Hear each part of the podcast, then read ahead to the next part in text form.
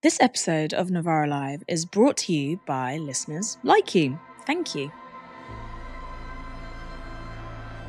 Welcome to Novara Live. I'm Michael Walker, and tonight I'm joined by Helena, aka No Justice MTG, here on YouTube. How are you doing? Not too bad. Thank you for having me. A little bit cold. It's very cold at the moment, but slowly warming up. Slowly warming up. Well, then it'll get cold again. I think that's how it works.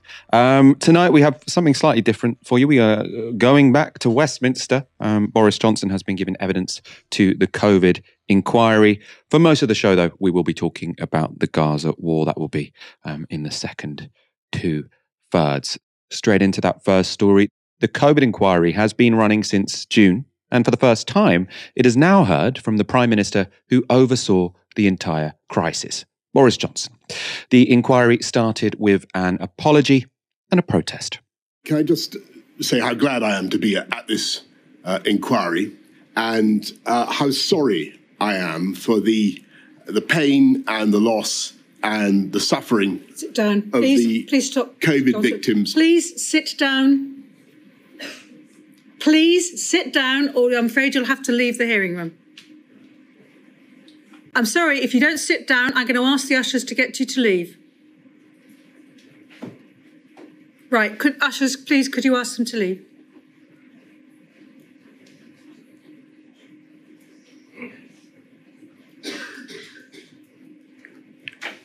Could I say, by your leave, uh, that I understand the feelings of the, of these victims and their families, and I am deeply sorry for the pain and the loss and the suffering of those victims and and their families, and grateful though I am to the hundreds of thousands of healthcare workers uh, and many other public servants and people in all walks of life who helped to protect our country throughout a dreadful pandemic. I do hope that this inquiry will help to get the answers to the very difficult questions that uh, those victims and those families are, are rightly are asking.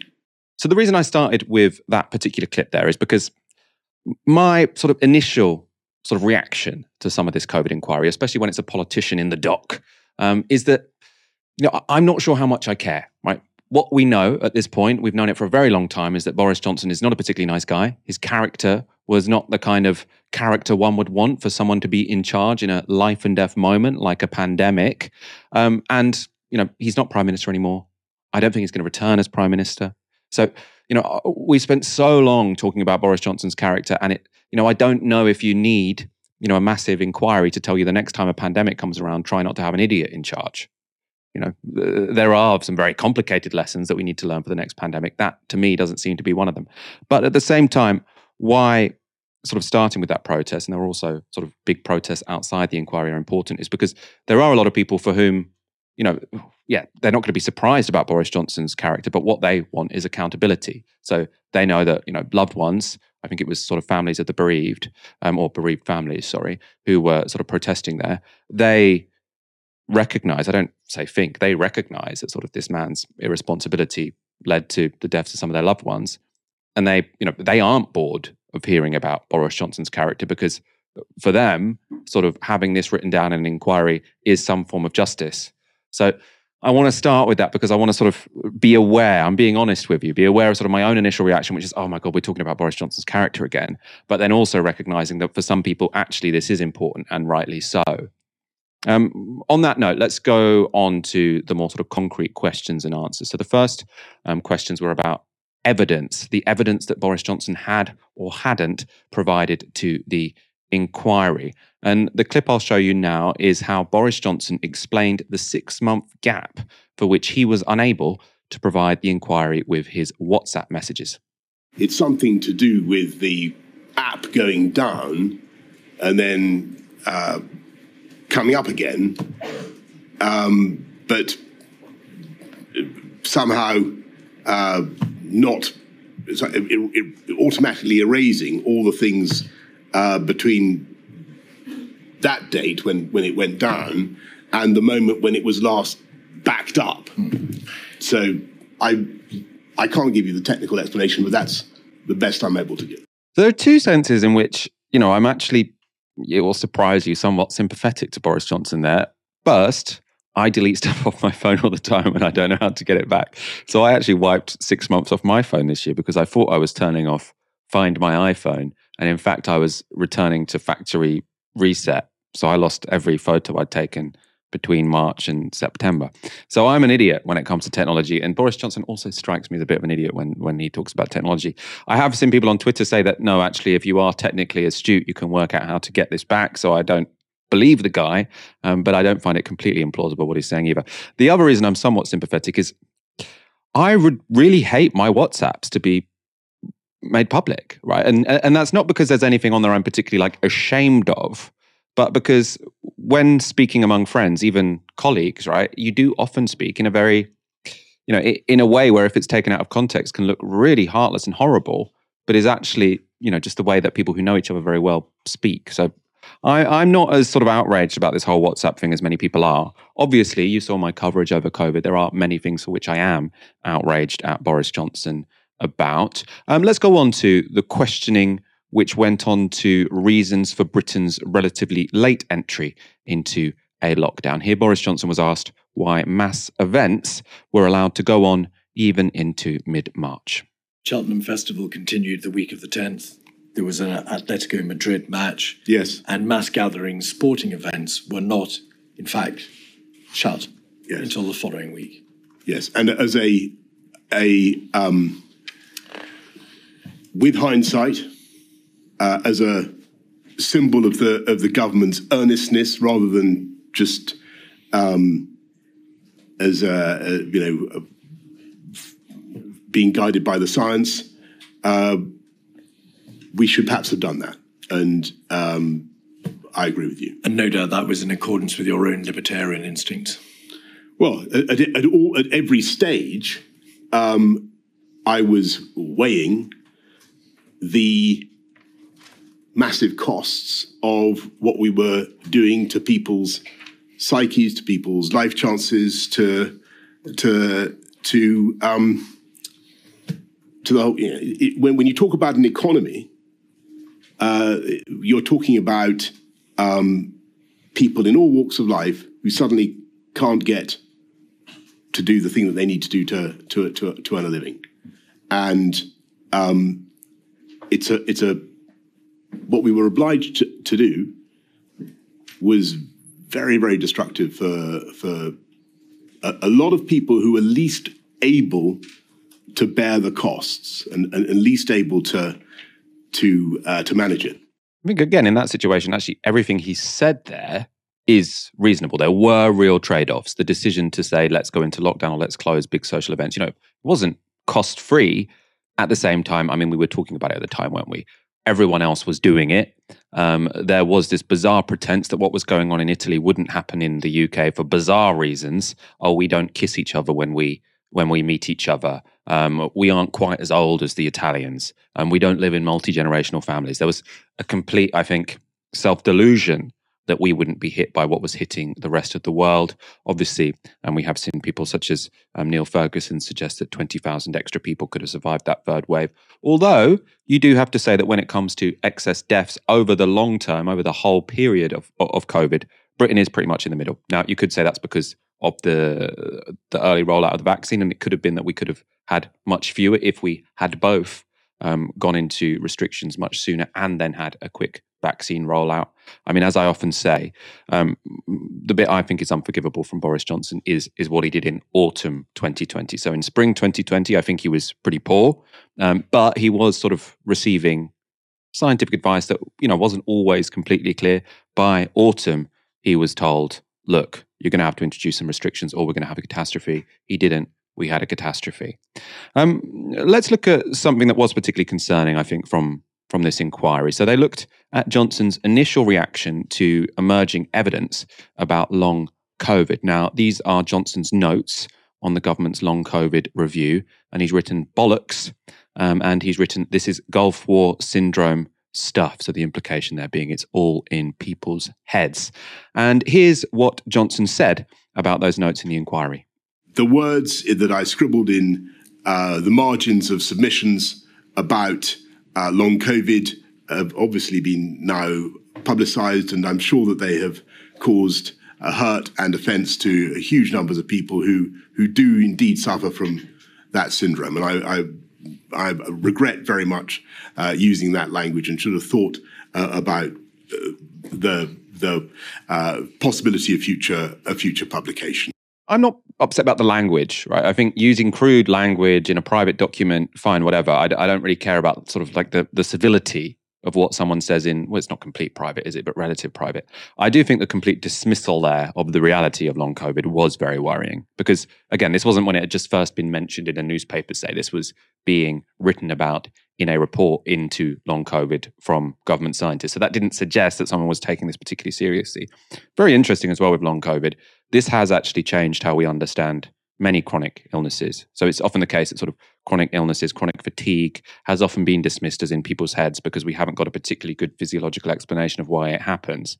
And I think you know the fact that long COVID is so widespread that while there are many different manifestations of it, you have some very consistent symptoms. That has meant that people have said, actually, you know, post-viral fatigue, these very chronic illnesses which exist after an infection, you know, we can't just keep saying they're in people's heads. So there's actually, you know, he he was a very flippant and you know he wasn't representative of mainstream scientific opinion when he was writing that but it wasn't completely alien. Lots of people did sort of look at those sort of illnesses and say oh it's psychosomatic. And that was so unfair because it added trauma upon trauma. So there were many people who you know for what for decades right? We've had viruses forever. Post viral fatigue you have this sort of double injustice whereby one, it's incredibly difficult to go around your daily business and your doctor can't really tell you exactly why. And then two, many people are saying this is all in your head. You know, maybe the reason you're tired is just because, you know, you need to get some counseling. Maybe for some people that is the case. But clearly we now understand that for many people it is physiological and you can't just talk them out of it. Um, Helena, um, as I say, they haven't got onto the part of you know the COVID story, which I think is you know most um, damning for Boris Johnson. Presumably that will be tomorrow. But I want your sort of thoughts on you know, the general sense that we're getting from both Boris Johnson, but also this COVID inquiry in in general. To me, it does seem a little bit like, you know, it, it's all about seeing the character of politicians who are not even in government anymore. It would have seemed more relevant to me if Boris Johnson was still prime minister to be sort of raking him over the coals in terms of his character. But I'm not sure if sort of talking about all of this is helping us prepare for the next pandemic, or do you have a different impression?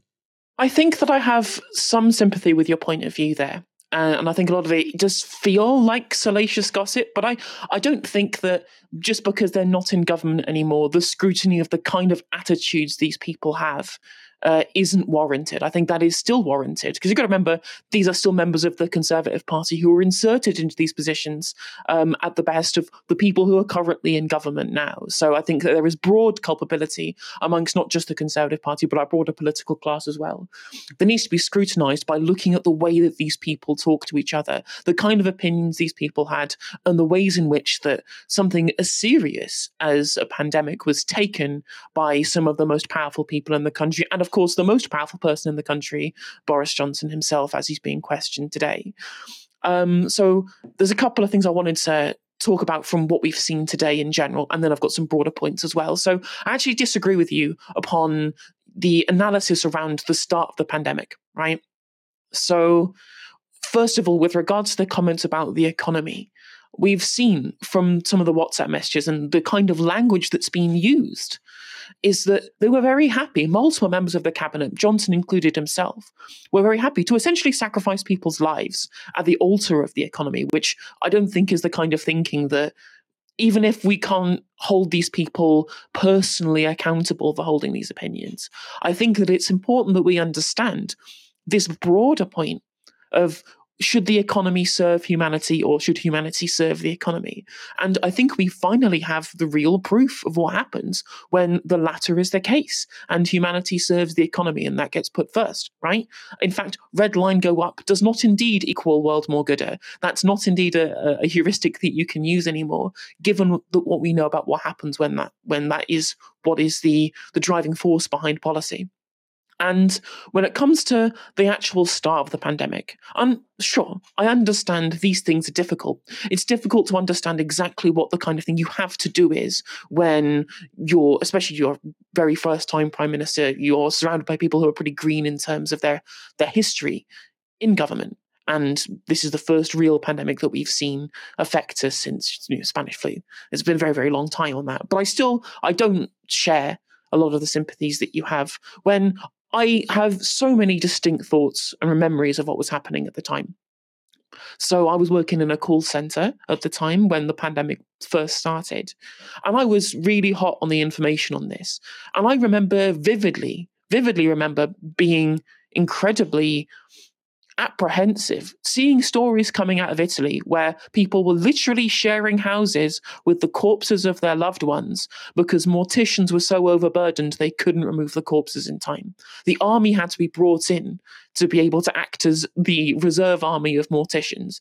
And quite frankly, I think that once you have this news, you have to act. And there were still weeks going on from when this was first announced until we actually had proper action, not just on lockdown. Because I think that whilst lockdown is something that we had to get into earlier anyway, and Jeremy Corbyn pointed that out during this pre lockdown period. But I think the real crux is border control and how this wasn't used at the start of the pandemic.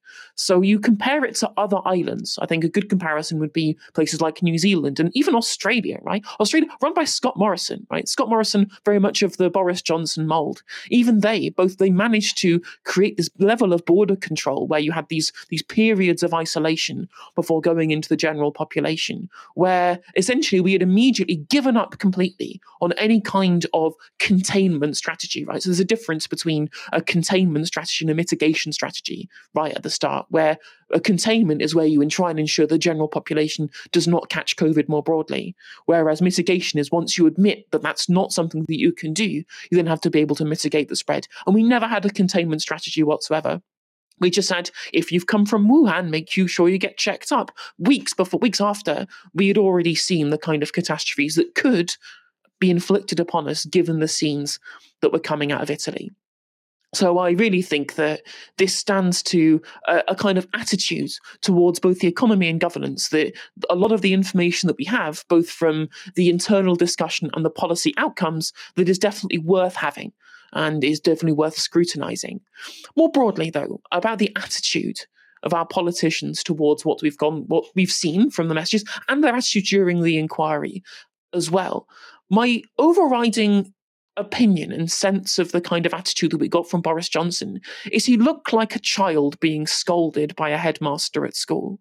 It looked like somebody who'd never been told no in his entire life. And I think this is really and truly something that we've got out of the vast majority of the Conservative ministers that we've had, and apart from potentially Michael Gove, even David Cameron and George Osborne, right? They were some of the first COVID inquiry um, people to be scrutinized. And they had some of the most important things to say about the readiness of our NHS and the impact of austerity and the absolutely zero contrition they'd had throughout the entirety of this period. David Cameron's in, back in government now, seems to have got off scot free with how much damage he did that didn't prepare us for what was happening during the pandemic. And what this basically comes down to is a bunch of people who have this internal sense of blitz spirit who think that that can overcome actual, real, material impacts of policy, thinking that the, the, nation itself was invulnerable and they themselves would be invulnerable when it comes down to scrutiny. Because Boris Johnson was the one who, who instigated the whole inquiry in the first place, not realizing what the actual extent of the level of scrutiny would be. And these are people who've all gone through private school, They've all come up through an incredibly privileged life, having never been told no, and have this attitude of being born to rule. And this level of scrutiny where you're like, well, I can't, well, my WhatsApps might be taken. I'm not sure. I think having people having access to those is something you would be wary of. But we've seen already the amount at which gets redacted for being either um, compromising or being irrelevant. So I really don't think that he has any excuse for this level to which that he can somehow obfuscate around the the lack of desire to give up information because I just don't think he ever thought both from the start of his political career until now that he would ever face consequences for any of his actions. Yeah, I, I, I agree with that about the character of Boris Johnson. I suppose maybe I'm maybe I'm just a bit bored of sort of like thinking about the character of Boris Johnson. But at the same time, what I have to weigh against that and why I sort of showed that first clip of the protests um, in um, the the the session, the evidence session, is because just because I'm a bit bored about thinking of the character of Boris Johnson doesn't mean that other people aren't, and there might be many people who think Boris Johnson's character had a real impact on whether or not their loved ones lived or died. So I'm, I'm not here to say it doesn't matter. I'm my sort of I'm, I'm just being honest with you about sort of my initial reaction when I'm sort of hearing this this dissection of of Boris Johnson's character, which does seem to be what the lawyers um, in the in the inquiry are, are, doing to some degree. Interestingly, I agree with you, Helena, on the the point about border controls. But in Boris Johnson's defence, that was definitely one of the ones that sort of public health people. It was it was very much a, a sort of um, received wisdom among epidemiologists. I think from what they're all saying publicly that border controls, you know, don't particularly work. When Trump did it, everyone called him a reactionary, right? So I think they are going to play a much bigger role in any future pandemic, heaven forbid. Um, but retrospectively, I, I, don't really think many people were sort of solidly demanding that from Boris Johnson, and his libertarian instincts were sort of saying not to do that. Let's go to our next story. We're going to the Gaza war. Israel and Hamas are now fighting house to house battles throughout Gaza, with the Strip's hospitals reporting a surge in civilian casualties. The IDF is reported to have taken control of most of the Salah al Din Road, that's the main highway connecting northern and southern Gaza. And a focal point for the fighting is now Khan Yunis in the south. This morning, the IDF called on residents of the city to flee further south towards Rafah on the Egyptian border. Many of them are being displaced a second time, having already fled the north. According to the UN, more than 80% of Gazans have been forced to leave their homes. According to the Norwegian Refugee Council, the war on Gaza, quote, now ranks amongst the worst assaults on any civilian population in our time and age. So words don't get much stronger than that. But there seems no end in sight to Israel's bombardment. Israel's President Isaac Herzog gave this justification for the scale of the attack.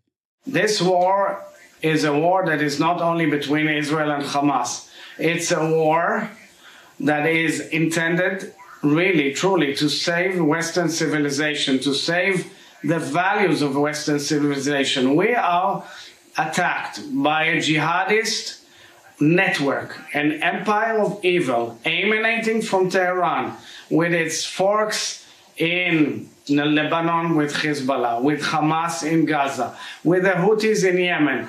This empire is in Iraq, and this empire wants to conquer the entire Middle East. And if it weren't for us, Europe will be next and the United States follows. I remind all about 9 11 and, and thereafter, meaning there are extreme fundamentalist mm-hmm. uh, thoughts that want all of us out. And that's what we are facing. And the world has to understand it. We didn't want this war. God forbid. We went through hell. But we have to defend our people and enable everybody to go back to the region and live in peace. That's what we are doing for the sake of the entire world. Now, that is complete bullshit, right? There is no sense in which Hamas wants to come for the rest of the world, right? It's, it, it's not ISIS. ISIS did have sort of to some degree, global ambitions. Hamas is a nationalist organization that wants to free Palestine, right? It's also Islamist, but it, it doesn't have those those those global ambitions. So that's just complete nonsense. Also, I saw a tweet about this I found interesting, which is you know when when Israel gets called a settler colonial country, they say no, no, no, no, no. We're not. We're, only a minority of ours are from European origin. Um, the the majority of the population of, of Israel is actually um, from from the Middle East, and then when they're talking to a different audience, they say, We are the outpost of the West and we are saving you from the barbarians. It's very inconsistent, these two lines you're pushing out. You also might think the mass killing of civilians is a recipe for creating hatred of the West rather than eliminating it, especially when we're unconditionally supporting it. When I say we, the UK, the US, the West in general. And in the West Bank, which is not controlled by Hamas, the brutality of Israel's treatment of Palestinians has been starkly exposed again. Um, we should warn you this next footage contains violent images that some might find disturbing. Filmed in the West Bank city of Hebron yesterday, it shows three men, now confirmed to be Israeli soldiers, um, that's by the IDF who confirmed that, surrounding a Palestinian man on his hands and knees. Witnesses say the soldiers demanded identification from the man, which he didn't have, the soldiers then shot him in the leg, leaving him writhing in agony on the ground. He is 34 year old Tarek Abu Abed. So that's the person they shot. He suffers from a mental disability, something his brother said would be immediately obvious to anyone who met him. That, according to Israel's president, is of course how you defend Western civilization. Not everyone agrees, though. Speaking at a news conference, the UN's High Commissioner for Human Rights, Volker Turk, said this about the situation in Palestine. My humanitarian colleagues have described the situation as apocalyptic. In these circumstances, there is a heightened risk of atrocity crimes. Measures need to be taken urgently, both by the parties concerned and by all states, particularly those with influence, to prevent any such crimes. The international community needs to insist with one voice on a ceasefire immediately on human rights and humanitarian grounds. Of course, politicians in the West disagree. Oh, no, we can't possibly have a ceasefire. That would freeze the conflict where it is. We need to let Netanyahu achieve his war aims, which, by the way, if you've read them, is to completely rid Gaza of Palestinians. Right? It's, it's not particularly subtle. Um, it isn't only international humanitarian agencies who are becoming increasingly critical of Israel's military strategy. Last night, released Israeli hostages and representatives of hostages' families met with Israeli Prime Minister Benjamin Netanyahu and the country's war cabinet. According to Haaretz, it didn't go too well for the government. Some of the attendees described the meeting as highly disrespectful, disorganized, and tense, with one telling the cabinet, quote, if that's how you run such a meeting, I don't know how you run the country. 138 hostages remain in Hamas captivity. One released woman responding to rumors that Israel intends to flood Hamas tunnels with seawater told Netanyahu this about her husband, who is still held by Hamas. He was taken to the tunnels, and you talk about washing the tunnels with seawater. You prioritize politics over the hostages. My husband hurt himself every day until he bled because the situation was hard for him to bear, and now he is alone. God knows in what conditions. Bring them all back. I saw Ari Zalmanovich dying next to me. There are no lives more important than others. Ari Zalmanovich was the oldest of the hostages taken by Hamas. Last month, Hamas said the 86 year old died of a heart attack following Israeli shelling, but his family say he was murdered by, by Hamas. Um, another former hostage aired her concerns about Israel's relentless bombing of Gaza, saying this what I see on TV scares me a lot. I see Israeli bombings there, and you have no idea where the captives are. I was in a house surrounded by explosions. We slept in tunnels, and we feared not Hamas, but Israel might kill us. And then it would have been said, Hamas killed you. So that's from a former hostage. Some former hostages also described the conditions they were kept in underground, short of oxygen, and with tightly rationed food. Another former hostage who had nursed the more elderly Israelis in Hamas captivity described their situation like this I left them when they were at a very bad mental state. They know they need to survive, but they're on the verge of losing hope. During our time there, we felt abandoned twice once on Saturday, so that's October the 7th, and again during every passing day without our release. Each passing day is a gamble with their lives. Their lives are in your hands. According to the report, Netanyahu told attendees that it wasn't possible to bring all the hostages home in one deal and said that reports of bombings near the hostages' locations, quote, pierced his heart. But some family members appear to have lost all faith in his government. One representative told Haaretz this. It was very difficult to hear from the hostages' descriptions of what they were and are enduring. It is not only the abuse, suffering, and torment they undergo, but also that the IDF airstrikes jeopardize their lives. Together with Netanyahu's statement that there's no proposal on the table to return everyone, it's impossible. Hamas is the one orchestrating this event. Besides putting the hostages at risk, Israel's bombing campaign also seems to be ineffective um, against Hamas, with one former hostage saying this We are humans, they are monsters. They boast about everything they did at appalling levels. They sleep when bombs fall near, nearby. They keep sleeping. Your bombs don't move them at all. Helena, I, I want to talk to you about the, the hostages because it is, you know, uh, when the the first set were released and sort of spoke not positively, obviously, no one's speaking positively about being held hostage, but said, you know, th- they didn't treat us terribly. You know, obviously, we didn't want to get taken hostage, but they didn't treat us terribly. We are also hearing lots of testimony of people who did say that they weren't treated well. So it, it does seem like a mixed bag in terms of how people were treated. Obviously, I'm not saying it's a mixed bag in terms of the experience. Being taken hostage is terrible, however well you get treated. But it does seem that, you know, different militants um, treated people in, in different ways. And there's almost, you know, a, a, big row about that online. I think people sort of choosing hostages who had a good experience to say, oh, these Hamas guys, they're actually really um, pleasant and nice. And then people choosing the people who had the bad experiences to say, God, these are human animals. And it's, you know, probably a little bit more complicated than that. I would absolutely agree with your analysis there. I think there is a, a very mixed narrative that you get coming out of this. But again, at the end of the day, you, this is a military conflict. I guess a military, military versus a, a militant group, I guess and there's going to be a, certain level of differing opinions. I mean, there are moderates and there are hardliners within the Hamas Politburo. So there are plenty of different uh, different positions people would be able to take even just within the organization themselves within within the Qassam brigade and, and, how they would treat hostages. Again we have to understand as well that any good treatment that the hostages are going to be getting here are probably not necessarily to humanitarian grounds but because it's necessary to treat these people in a manner with which that you can maintain them to still be there to use as leverage which is what they're there for. But then again you've got to also say well hang on a minute there's also plenty of the story stories that we have already heard. Not that they've been reported on very widely, but we have heard them from Palestinian prisoners in administrative detention without trial being treated horrendously by the Israeli state, right? So I mean, there's plenty of mistreatment of people on all sides.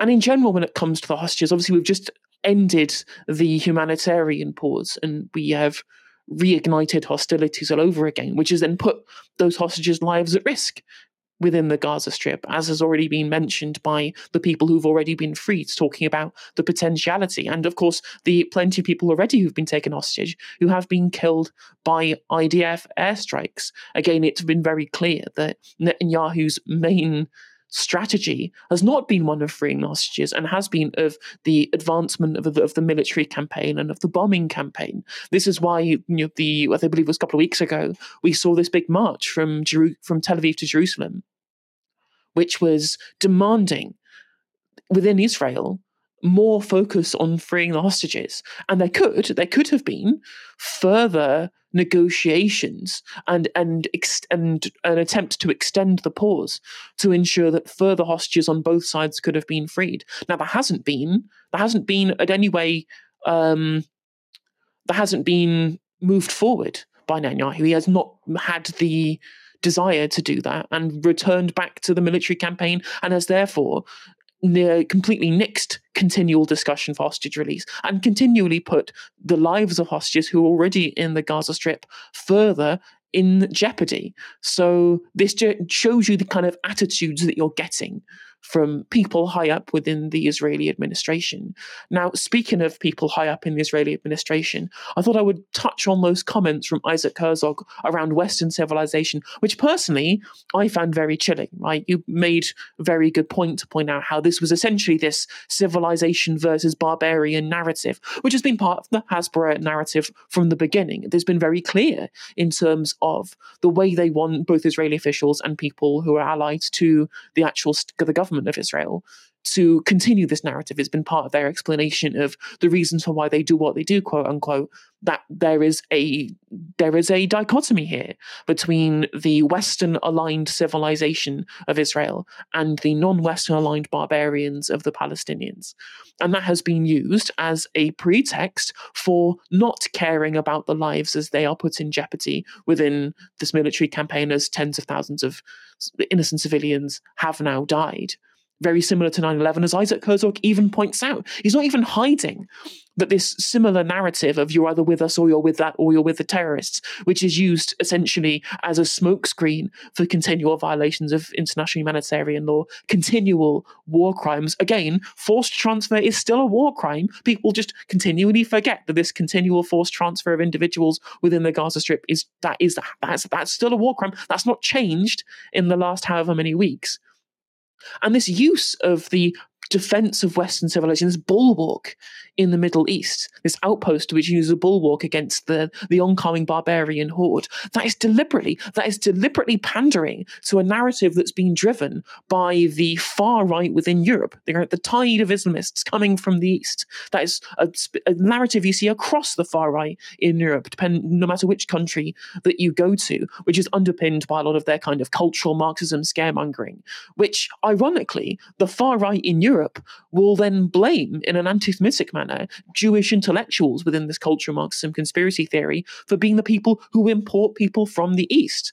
And then on top of that, their strategy otherwise for any potential refugees, as we've heard, is to try and disperse Palestinian refugees amongst European countries. So it doesn't even work to say, oh, well, they're going to come for you next, when they literally are part of their strategy, want these potential refugees who they say are in league with Hamas, because they've been very clear in wanting to not differentiate between Hamas militants and the civilians of Gaza.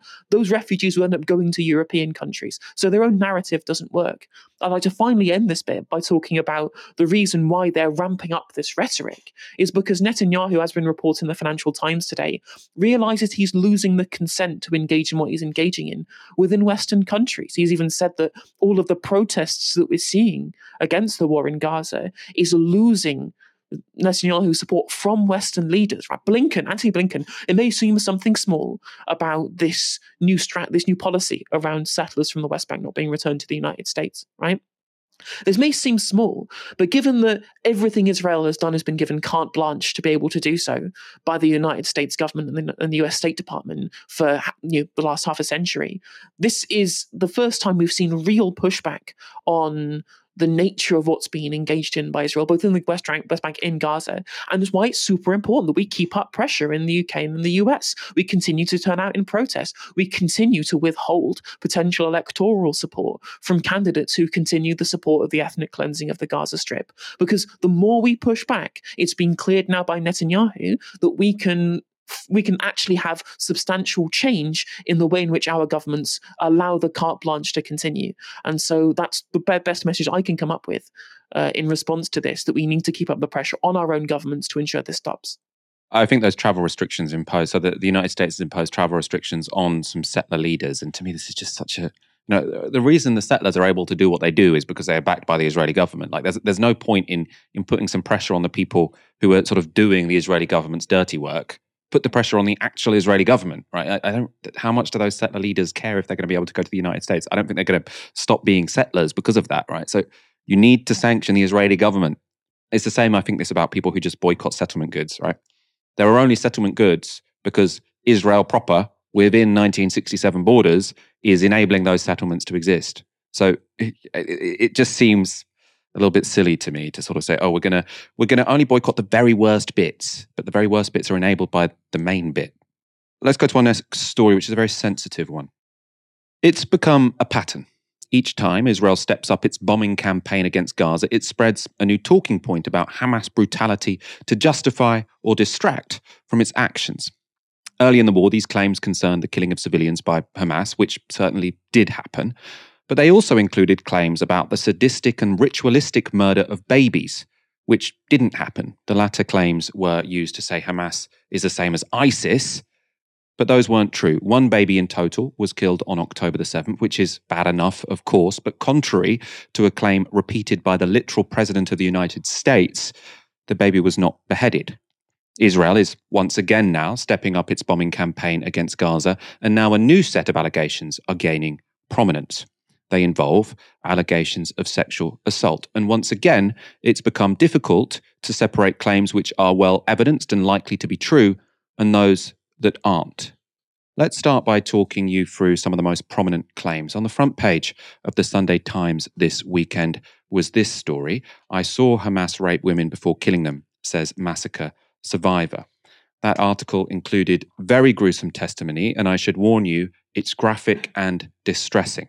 Speaking to the Sunday Times is a 39 year old man named Yoni Saadon, a survivor from the Nova Music Festival. So he said this I saw this beautiful woman with the face of an angel and eight or ten of the fighters beating and raping her. She was screaming, Stop it, already, I'm going to die anyway from what you were doing, just kill me. When they finished, they were laughing, and the last one shot her in the head. He then says, The horror did not end there. Hiding in the bushes, he saw two more Hamas fighters. They had caught a young woman near a car and she was fighting back, not allowing them to strip her. They threw her to the ground, and one of the terrorists took a shovel and beheaded her, and her head rolled along the ground. I see that head too. Now that's you know incredibly graphic testimony. All right, it's sort of along the lines of sort of the sadistic things we were hearing about when it came to how they sort of acted in the in the kibbutzes.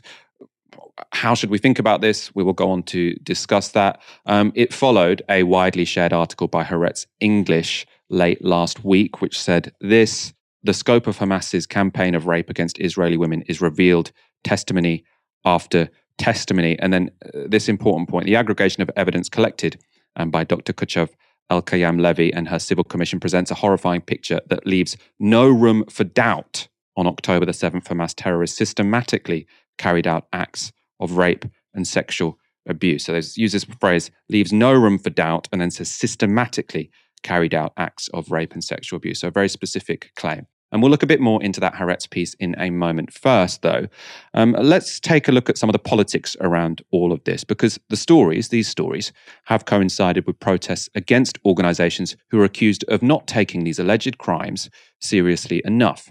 And the United Nations, in particular, has been in the firing line. U.S. Senator Kirsten Gillibrand, one of many voices speaking at a special session at the UN called Hear Our Voices Sexual and Gender Based Violence in the October 7th Hamas Terror Attack. The United Nations must denounce Hamas as a terrorist organization that uses rape as a weapon of war. Before the session, hundreds rallied across from the UN. Yarash Shiran's 24 year old cousin, Danielle Waldman, was murdered at the Nova Music Festival. In nearly two months, there's not been a word, and we've decided that it's time to show support. Women that have been killed, they cannot speak for themselves. The rally comes after late last week, the UN Secretary General and the organization UN Women released statements on the matter. Last Wednesday, the UN Secretary General posted the abhorrent attacks of terror by Hamas must be vigorously investigated and prosecuted. Then late Friday night, UN Women said in part, we unequivocally condemn the brutal attacks by Hamas. We are alarmed by the numerous accounts of gender based atrocities. This is why we have called for all accounts to be duly investigated and prosecuted. After eight weeks, the UN women uh, put a few, like one paragraph in a whole message in the middle, like rem- remarking, like just saying that there was this such a thing and, and acknowledging it, but it's way too little and too late, and we expect much more. That's sort of a campaign against the civil society, or uh, a campaign against the UN, sorry, by civil society groups who are concerned that they haven't taken this seriously enough or haven't commented specifically or explicitly enough. And politicians have also got involved. Hillary Clinton released this video on Monday.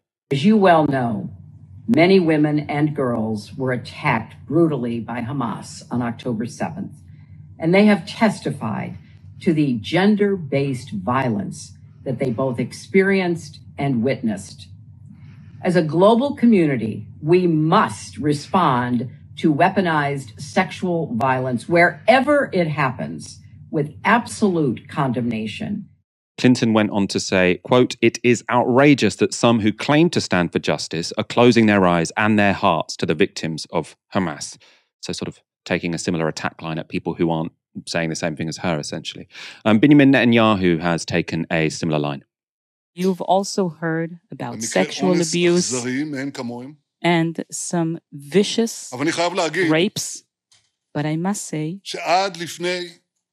that until just a few days ago, I haven't heard anything from human rights organizations. I didn't hear women's organizations. I didn't hear anything from women organizations in the UN. I did not hear their outcry. So I say to them, Where are you? Did you remain silent because these are Jewish women?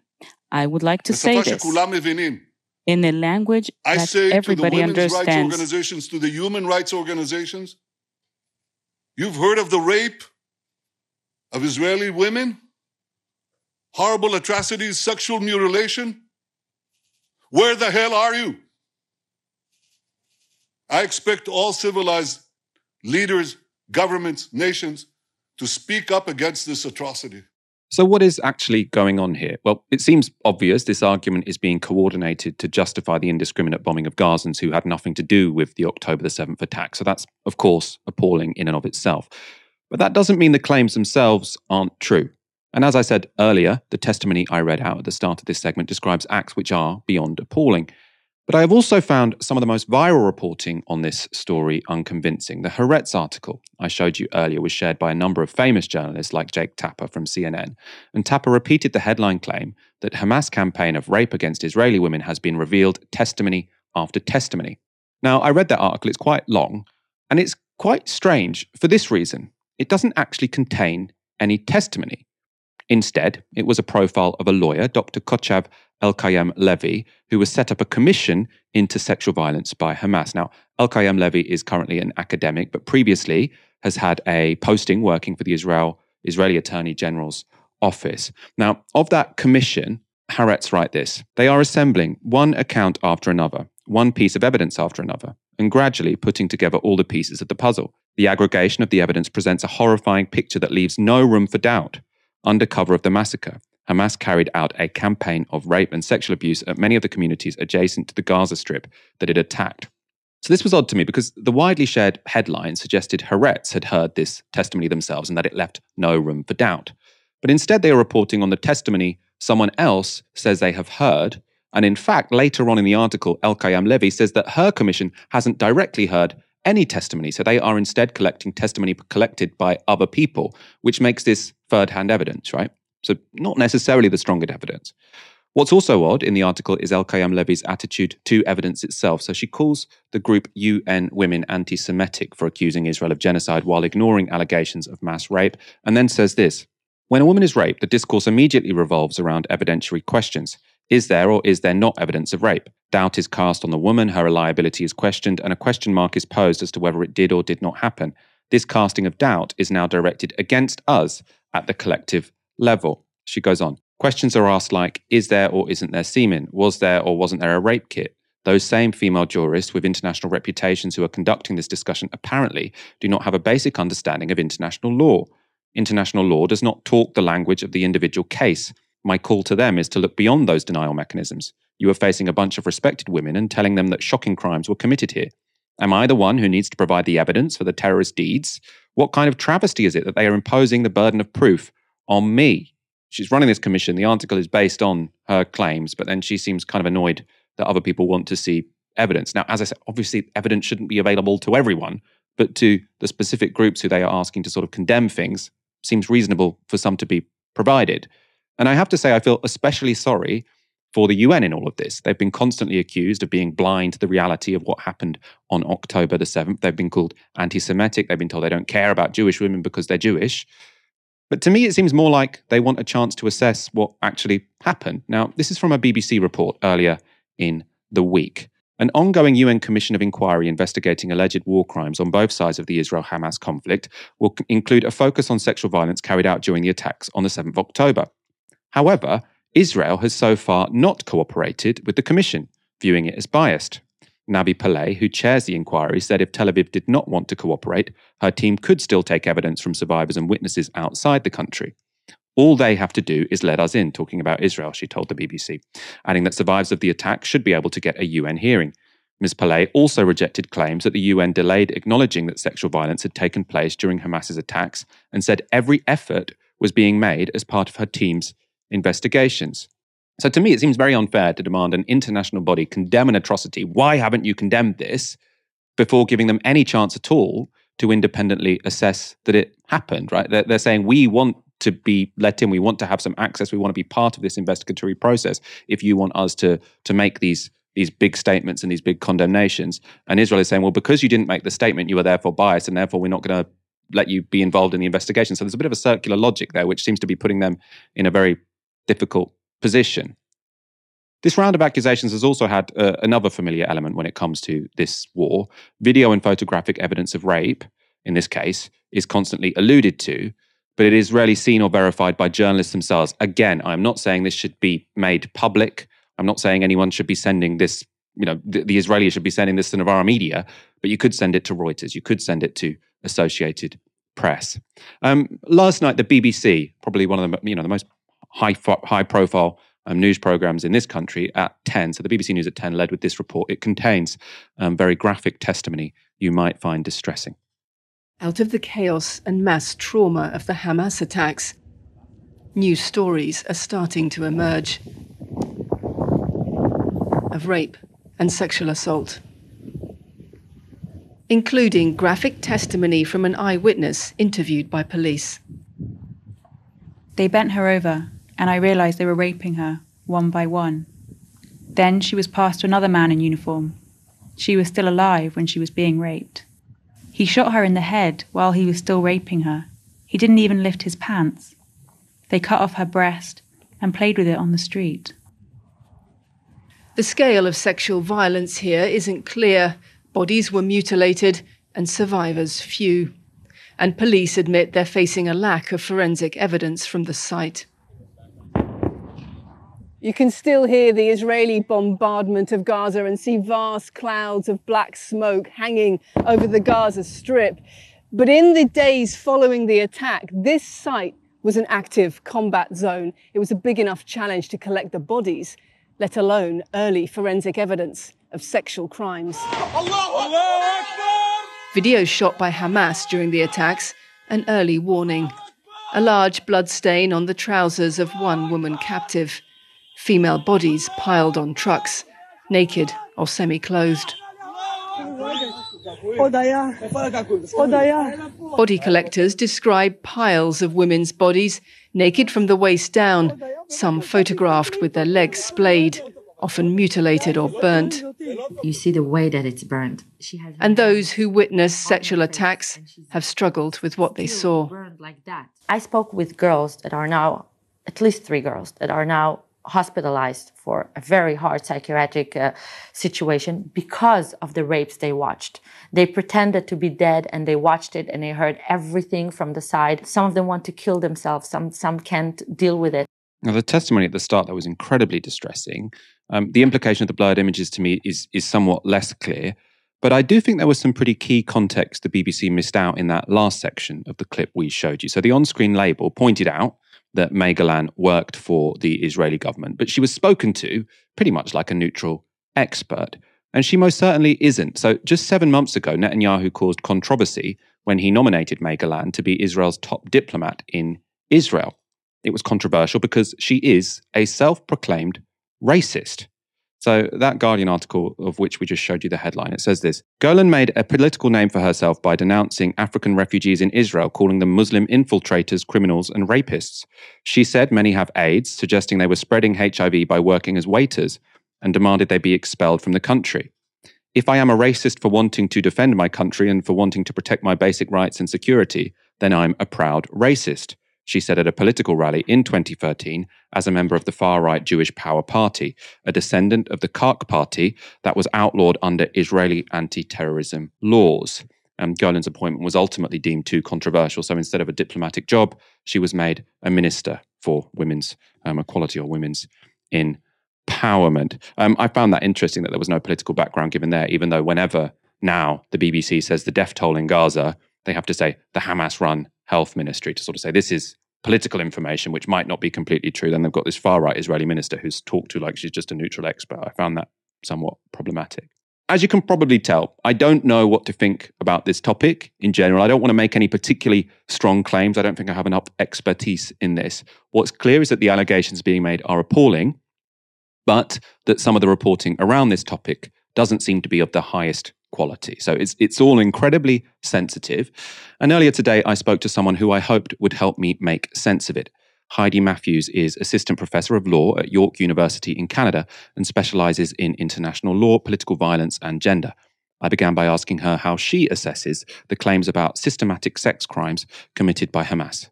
The general public doesn't actually really have access to any accounts um, or direct evidence uh, ourselves, right? And I think that's one of the things that folks are finding a little bit frustrating about some of the claims being made in the media right now. What we do have, though, uh, uh, is a set of information um, given to us uh, uh, by what's called a civil commission um, that's been organized um, by a number of academics and researchers working in the Israeli context um, who are working to sort of collate and document for the purpose of creating a public database um, various kinds of evidence. Uh, that evidence, according to the commissioners, uh, uh, involves testimonies, involves evidence um, being turned over or revealed to them uh, by Israeli police investigative units, also by first responders, news reports, video, um, and audio clips. So it's quite a wide range of evidence. Um, you know, and beyond what the public has sort of um, been repeatedly invited to view uh, in terms of video evidence, we don't really have access to the full record. I mean, that's not like strange in and of itself. Um, so I, I, will say this: the, bo- the, bottom line is essentially that there's a, t- a bunch of evidence being put together by a civil commission in Israel that is distinct from work that's being done by, for example, the Independent International Commission of Inquiry on the occupied Palestinian territory, um, including East Jerusalem and Israel. And so, um, on the one hand, we have sort of um, an Israeli outfit, a non governmental outfit, yet an Israeli outfit sort of undertaking this work. And on the other hand, we have an independent international commission that's been set up and mandated um, by the UN to do this work, but has not received the sort of cooperation from Israel that would actually be necessary to carry out fulsome um, independent investigation. Um, the only other thing I would say right there is that um, I have no doubt personally that acts of sexual violence were indeed committed by Hamas militants and perhaps militants um, of other groups as well. I think that basic fact is not something that should be obscured in this discussion. But there are important uh, other discussions to be had around who's doing the investigating when the information comes out um, and the purposes to which that information is then put politically in other ways. So, one of the things I've found, I suppose, a bit confusing in, in this conflict, and I imagine you've followed stories such as this more than I have, is the extent to which the evidence we're often we're often told about evidence, let's say, and I, I'm not really expecting, you know, us at Novara Media to get sent direct evidence or for viewers at home to be shown this evidence. But you often have this construction where a journalist is talking to someone who is telling them about evidence that they've seen or testimonies that they've been told about. And it seems that we're often getting into sort of second hand or third hand accounts. And, and there are some first hand accounts. We have to be you know, absolutely clear about that. In the Sunday Times, they had um, a, a, gentleman who was a survivor at the, the, the Nova Festival who was describing some, know, what, what sound like completely atrocious moments. At the same time, in this conflict up to now, there have been first hand accounts that have turned out to be wrong. Um, so many of the sort of most salacious headlines when it came to sort of the ritualistic murder of, of babies came from first responders, right? And I, I don't want to say anyone is making stuff up, right? But it does seem that relying on the testimony of people who have just come out of an incredibly traumatic event or relying on the testimony of, say, one person does seem a little bit risky journalistically. Yeah, I mean, I, I think that's right. And one of the first examples of this with respect to um, the discrete question of sexual violence, I think, is with Joe Biden himself, right? Who way back on October 10th, um, talked about uh, uh, the rape and mutilation of women on October 7th, um, which, you know, I think was some days before the IDF itself um, came out and confirmed that sexual violence hadn't t- had in fact taken place, right? And so there's been quite a bit of slippage um, in terms of what folks are willing to say, like politically, and then I think that easily slips into the journalistic sphere as well, right? Um, I've done a lot of work and research in my career around uh, the way in which we've shifted our attitudes to sexual violence claims in the wake of the so-called Me Too movement. And something that I've been long been critical of, so for five or six years now, um, is the way in which this sort of um, this mantra of believe women uh, uh, has really come to sort of occupy center stage and make it really difficult for those of us who are interested in well done, uh, truthful, accurate, non propagandist reports around um, gender based and sexual violence to get a handle on what's going on. And so, what we see right now is that any attempt journalistically to even ask for clarification around a certain piece of evidence or maybe ask for corroboration or anything that would kind of you know um, enhance the reliability or the credibility of that piece of information is then you know very quickly met with the response that well you know that's anti-semitic there's a hashtag that's going around um, that says you know me too unless you're a jew i believe so really um, kind of crass ways that pull on um, some of the attitudes that we've uh, you know moved into with the Me Too movement over the last years. Another thing I'm I'm not that sure about, and I know lots of people have sort of had had questions about, is what evidence it is normal to have in a situation such as this. So you know the fact that there are no survivors giving testimony, you know, there is an obvious explanation for that, a grim explanation, which is that people who suffered sexual violence were killed. You know, in, in the allegations which are being made. Um, I'm not in a position to, to, to say either way. There are other uh, sort of gaps in the evidence which seem like they do require a bit more explanation. So, as far as I understand, Israel didn't take any forensic evidence from bodies of sexual violence. And they're saying that's because, you know, they were completely overwhelmed by the numbers. Everyone working here was volunteers. Um, is that usual? Is that sort of a, an understandable and persuasive sort of explanation as to why that forensic evidence doesn't exist? Yeah, so with the caveat that kind of forensics are not my personal area of expertise, I will say that within the realm of international criminal law prosecution and adjudication, and which I'm very familiar with, um, there are sorts of lots of times where crimes are being prosecuted years and years and years after the fact and where the kinds of evidence that you know we might want to um, traditionally receive in a domestic context. So if you're thinking about um, you know physical evidence along the lines of a rape kit for example you know that kind of a thing is not going to be available simply you know based on the passage of time on the one hand but also um, based on the resources available. So if you look at for example the international criminal court so many of the prosecutions there um, uh, are taking place on the African continent with respect to situations in the African continent where there just aren't um, necessarily the kind of resources necessary to conduct that kind of forensic investigation.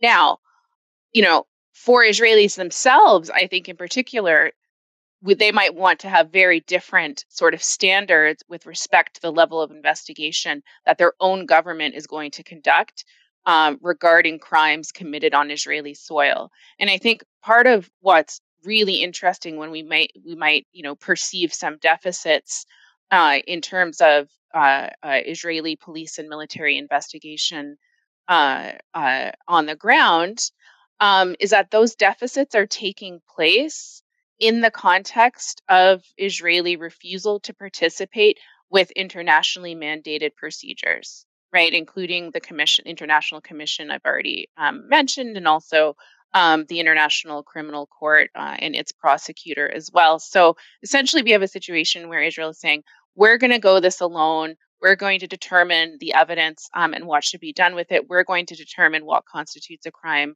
um, what doesn't and what's going to be done about it. And we actually don't want the, the input of the international community. And the sort of really fascinating double speak that's happening there is that Israel is doing that at the same time that it's crying out for international attention, crying out for UN Women and CEDAW and other international organizations dedicated to the advancement of women and girls um, to say more and do more around the question of sexual violence on October 7th.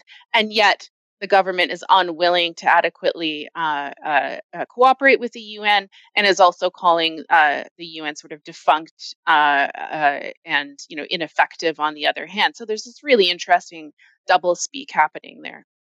I know you sort of work on on two related issues, which lots of people sort of see as as in conflict. And I've seen you've got into a lot of trouble with lots of very famous Americans over the past 24 hours about this. But you both sort of study and take very seriously rape used as a weapon of war and sexual violence in conflict. And you take very seriously how allegations of sexual violence are used to justify atrocities. So, sexual violence as part of atrocities and how sexual violence is used to justify atrocities. Um, obviously, that's you know an intersection which is very sensitive to talk about. How have you sort of kept those two thoughts in your head when it comes to what's happening um, in this current Israel Gaza, Israel Palestine, Gaza war, this current conflict? For me, it's it's it's a natural impulse to take um, what I call sort of methodologically critical legal studies um, and sort of apply that to what we're looking at in the world, right? And what that you know, it's not. I'm not trying to be jargonistically jargonistic here. I'm just trying to say that um, it's really important to both kind of acknowledge like the physical reality of what's in front of us and be very very attentive at the same time always at the same time in fact to the way in which um, those realities of oppression of atrocity of authoritarianism you know abuse etc all of the the narratives we tell especially around legal accountability for example about those events are always already embedded uh, in power structures, right? And so, who gets to tell the story, the frame in which the story is told, and then the ask that's made of the public, um, and including the public coffers, is always done by those, you know, holding the power, as it were. And so, really, what I try to do is to look at both of those things at the same time, and to ask, as you know, when we talk about defending humanity or standing up for human rights or doing what's good in the world. You know, we all want to do that. At least I increasingly question that, but I, I, still hold like a glimmer of hope that we're all, you know, essentially dedicated to living the best lives we can and then ensuring that for as many people on the planet um, as well. You know, but to be able to do that, we need to be attentive to the distribution of power and and all too often legal categories, especially and including around violations of the law of war, for example, international humanitarian law. Those um, arguments and allegations are made with a view to achieving a different uh, a different kind of outcome than just kind of justice simpliciter, right? The outcome that's sought to be achieved is gaining greater power. That was Heidi Matthews speaking to me earlier today. Um, as we've been live, Robert Jenrick, immigration minister, has resigned. Um, we don't really have time to go into detail about that now. Um, I'm sure it will be a topic for tomorrow's Novara Live. The Tories getting themselves into a pickle over immigration. Um, for now, thank you, Helena, for joining me tonight yeah, it looks like it's going to be a fun evening of uh, grabbing the popcorn and watching Rishi Sunak's cabinet revolt yet again. I look forward to it. Thank you very much, as always. It's a pleasure to be here. yeah, thank you very much, as always. It does get a little bit repetitive getting out the popcorn to watch a Tory government collapse. We've seen it a few times now. Seems a bit like a rerun. Um, thank you, of course, everyone, for watching this evening. Come back tomorrow for another live stream from 6 p.m. For now, you've been watching Novara Media. Good night. This broadcast is brought to you by Novara Media. Go to novaramedia.com slash support.